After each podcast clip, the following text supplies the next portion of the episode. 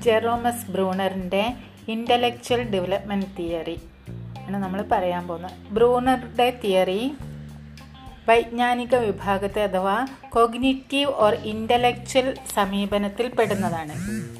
Discovery learning അഥവാ കണ്ടെത്തൽ പഠനത്തിന്റെ വക്താവ് കൂടിയാണ് ബ്രൂണർ. മോഡൽസ് ഓഫ് ടീച്ചിങ് അഥവാ ബോധന മാതൃകകളിൽ കോൺസെപ്റ്റ് അറ്റൈൻമെന്റ് മോഡൽ ആശയ സമ്പാദന മാതൃക അദ്ദേഹത്തിന്റെ സംഭാവനയാണ്. ഇന്റലക്ച്വൽ ഡെവലപ്മെന്റിന് മൂന്ന് സ്റ്റേജുകളായാണ് നടക്കുന്നതെന്നാണ് അദ്ദേഹം പറയുന്നത്. Enactive iconic and symbolic enactive എന്ന് പറഞ്ഞാൽ പ്രവർത്തന ഘട്ടമാണ്. അതായത് cognitive experiences are received and represented through activities ശാരീരിക പ്രവർത്തനങ്ങളിലൂടെയാണ് കുട്ടി ലോകത്തെ അല്ലെങ്കിൽ കാര്യങ്ങളെയൊക്കെ മനസ്സിലാവുന്നത്. തൊടുക കടിക്കുക പിടിക്കുക ഇങ്ങനെയൊക്കെ ആയിട്ട് ഉള്ള അതാണ് മനസ്സിലാകാൻ എന്തെങ്കിലും ചെയ്യുമ്പോൾ കുട്ടിക്ക് കാര്യങ്ങൾ മനസ്സിലാവുന്നു. അതേ ഉള്ളൂ. കളിപ്പാട്ടം തൊടുന്നു എന്തെങ്കിലുമൊക്കെ കടിക്കുന്നു ഒക്കെയാണ്. ഇത് പിയാഷയുടെ സെൻസറി മോട്ടോർ സ്റ്റേജ് അഥവാ ഇന്ദ്രിയ ചാലകഘട്ടത്തിന് തുല്യമായ ഘട്ടമാണ്. അടുത്ത സ്റ്റേജാണ് ഐക്കോണിക് സ്റ്റേജ്. ബിംബനഘട്ടം മനോചിത്രഘട്ടം എന്നൊക്കെയാണ് ഇതിന് പറയാറുള്ളത്.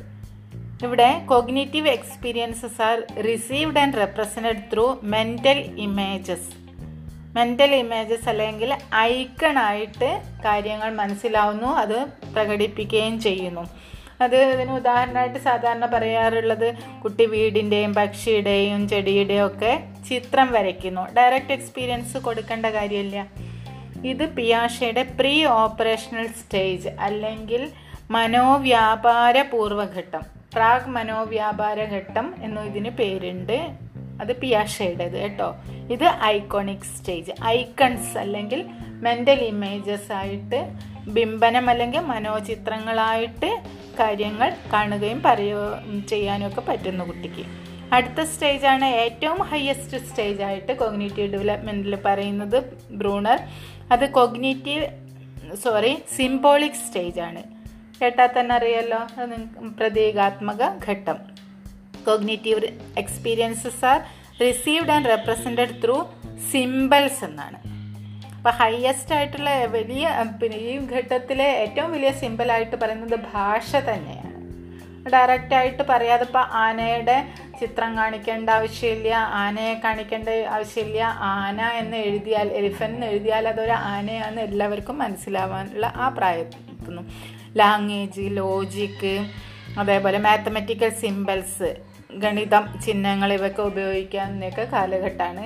ഇപ്പോൾ ഉദാഹരണത്തിന് മലയാളമാണെങ്കിൽ നേരിട്ട് പറഞ്ഞാൽ പോലും മലയാളമല്ല പ്രോവേബ്സ് ഒക്കെ അല്ലേ?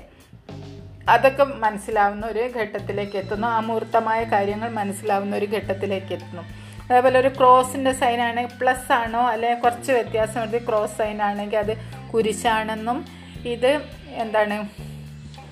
എന്താ നമ്മൾ പറയുക ഇത് ആ പ്ലസ് സൈൻ ആണെന്ന് മനസ്സിലാക്കുന്നു. ആംബുലൻസിന്റെ ചിഹ്നമാണെന്ന് മനസ്സിലാക്കുക ഒക്കെ ചെയ്യുന്നത് ചിഹ്നങ്ങൾ മനസ്സിലാകുന്നു ഐ സമം പി എൻ ആർ എന്ന് മനസ്സിലാവുന്നു. സിഗ്മയുടെ സിംബ ഇതൊക്കെ കുട്ടിക്ക് മനസ്സിലാവുന്ന ഘട്ടമാണ് കുട്ടി അല്ലെങ്കിൽ ഏകദേശം ഒരു മുതിർന്നു സിംബോളിക് ആയിട്ടുള്ള സ്റ്റേജ് ആണ് പിന്നെ മറ്റൊന്ന് പറയുന്ന അദ്ദേഹത്തിന്റെ സംഭാവന കണ്ടെത്തൽ പഠനമാണ്. കണ്ടെത്തൽ പഠനത്തിൽ രണ്ട് സ്ട്രാറ്റജീസാണ് ഉപയോഗിക്കുന്നത് കോൺസെപ്റ്റുകൾ ഫോം ചെയ്യാൻ വേണ്ടിയിട്ട്. അത് സെലക്ഷൻ സ്ട്രാറ്റജിയും റിസപ്ഷൻ സ്ട്രാറ്റജിയാണ് സെലക്ഷൻ സ്ട്രാറ്റജി എന്ന് പറഞ്ഞാൽ എന്താണെന്ന് വെച്ചാൽ കുട്ടി സ്വയം എന്തെങ്കിലുമൊക്കെ കണ്ടുപിടിക്കുക ആശയങ്ങളിൽ എത്തുന്നു. ഉദാഹരണത്തിന് പാൽ നൽകുന്ന ഒരു മൃഗമാണ് പശു എന്ന് കുട്ടി കണ്ടുപിടിക്കുന്നു. അപ്പോൾ കുട്ടിക്ക് എന്തൊക്കെ മനസ്സിലാവും പാൽ തരുന്ന കുറേ മൃഗങ്ങളെ മനസ്സിലാകുന്നുണ്ട് കുട്ടിക്ക്. അത് കുട്ടി സ്വയം മനസ്സിലാക്കുന്നത് മറ്റൊന്ന് റിസപ്ഷൻ എന്ന് പറഞ്ഞാൽ ഒരു എക്സ്പേർട്ട് അത് അധ്യാപികയാവാം അല്ലെങ്കിൽ മുതിർന്ന ഒരാളാവാം അവരിലൂടെ മനസ്സിലാക്കുന്നതാണ് റിസപ്ഷൻ സ്ട്രാറ്റജി എന്ന് പറയാൻ റിസീവ് ചെയ്യുക മാത്രമാണ് ചെയ്യുന്നത്. ഇങ്ങനെയുള്ള പിന്നെ സെലക്ഷൻ എന്ന് പറയുന്നത് പിന്നെ എന്താണ് സ്കാനിങ്ങുമായി ബന്ധപ്പെട്ടതാണ്. അതേപോലെ എസ് എസ് എന്ന് ഓർമ്മിച്ചാൽ മതി. റിസപ്ഷൻ സ്ട്രാറ്റജി ഫോക്കസിങ്ങുമായിട്ട് ബന്ധപ്പെട്ടതാണ്. അപ്പം സ്ട്രാറ്റജീസ് പറഞ്ഞല്ലോ. സ്ട്രാറ്റജീസ് രണ്ട് തരാണ്. സെലക്ഷനും റിസപ്ഷനും അതേപോലെ തന്നെ അതനുസരിച്ചുള്ള എന്താ പറയുക പ്രോസസ്സുകളാണ് രണ്ടെണ്ണം പറയുന്നത്. സ്കാനിങ്ങും ഫോക്കസിങ്ങും. നേരത്തെ പറഞ്ഞല്ലോ സ്കാനിങ് പിന്നീട് രണ്ട് തരത്തിലാണുള്ളത്. സൈമുൾട്ടനസ് സ്കാനിങ്ങും സക്സസീവ് സ്കാനിങ്ങും. എസ് എസ് എന്ന് ഓർമ്മിച്ചാൽ നിങ്ങൾക്ക് അത് ഏതിൽ വരുന്നു എന്ന് ഓർമ്മിക്കാൻ കിട്ടും. സ്കാനിങ്ങും പിന്നെ അതിൽ സൈമുൾട്ടേനിയസ് സ്കാനിങ് എന്ന് പറഞ്ഞാൽ ഒരുമിച്ചുള്ള പരിശോധനയാണ്. അപ്പം ഇത് കുട്ടി ഉദാഹരണങ്ങൾ ഒരേ സമയത്ത് ഒരുപാട് ഉദാഹരണങ്ങൾ എടുത്ത് പരിശോധിക്കുന്നതാണ് സൈമുൾട്ടേനിയസ് സ്കാനിങ് അതായത് ഒരുമിച്ചുള്ള പരിശോധന. മറ്റൊന്ന് ഒരാശയത്തിന്റെ ഒരു ഉദാഹരണം എടു മാത്രം എടുത്തിട്ട് ഒറ്റ ഉദാഹരണം മാത്രം തുടരെ തുടരെ പരിശോധിക്കുന്നതാണ് സക്സസീവ് സ്കാനിങ് അല്ലെങ്കിൽ തുടരെ തുടരെയുള്ള പരിശോധന. നീ ഫോക്കസിംഗ് എന്ന് പറഞ്ഞിട്ടുണ്ടെങ്കിൽ അത് പറഞ്ഞല്ലോ അത് റിസപ്ഷനിലുള്ളതാണ് അധ്യാപിക അല്ലെങ്കിൽ പിന്നെ ഒരു എക്സ്പെർട്ട് എക്സ്പേർട്ടായിട്ടുള്ള ആൾ കുറേ എക്സാമ്പിൾസോ എന്തെങ്കിലുമൊക്കെ കാണിച്ചു കൊടുക്കുന്നു. ഇതിലേക്ക് കുട്ടി എന്നിട്ട് ആശയത്തിലേക്ക് എത്തുന്നതാണ്. അത് രണ്ട് തരത്തിലാണ്.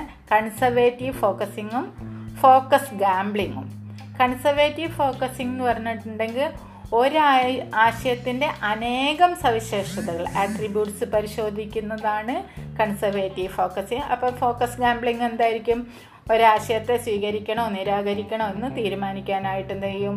ഒരു ആശയത്തിന്റെ ഒരു സവിശേഷത മാത്രം പരിശോധിച്ചിട്ട് ചെയ്യുന്നതാണ് ഫോക്കസ് ഗാംബ്ലിംഗ് പിന്നെ വേറെ ഒന്ന് ആലോചിക്കേണ്ടത് പിന്നെ ചിലപ്പോൾ ഒക്കെ ചോദ്യം ചോദിക്കാവുന്നത് എന്താണെന്ന് വെച്ചാൽ എന്താണ് വ്യത്യാസം ചോദിക്കും. പിയാഷയുടെയും ബ്രൂണറുടെയും തിയറിയുടെ പിയാഷയുടെ തിയറിയിൽ ഇന്റലക്ച്വൽ ഡെവലപ്മെന്റിൽ നാല് സ്റ്റേജുകളാണ് പറയുന്നത്. ഇവിടെ ബ്രൂണർ മൂന്ന് സ്റ്റേജുകളാണ് പറയുന്നത്. ഏറ്റവും പ്രധാനപ്പെട്ട വ്യത്യാസം എന്ന് പറഞ്ഞാൽ പിയാഷെ പ്രായത്തിന് അല്ലെങ്കിൽ ക്രൊണോളജിക്കൽ ഏജിന് പ്രാധാന്യം കൊടുത്തിട്ടുണ്ട്. പക്ഷെ കൃത്യമായി ഓരോ ഘട്ടത്തിൽ എന്താണ് പ്രായം എന്ന് ആര് പറയുന്നില്ല. ബ്രൂണർ പറയുന്നില്ല. ഏത് കാര്യവും ഏതൊരാളെയും ബുദ്ധിപരമായ നിലവാരമൊക്കെ ശരിയാണെങ്കിൽ എപ്പോൾ എവിടെ വെച്ച് വേണമെങ്കിലും പഠിപ്പിക്കാമെന്ന് പറഞ്ഞിട്ടുള്ള ആളാണ് ബ്രൂണർ. മനസ്സിലായി എന്ന് വിചാരിക്കുന്നു? പാട്ട് കേട്ട് പഠിക്കുകയും കൂടെ ചെയ്യണേ.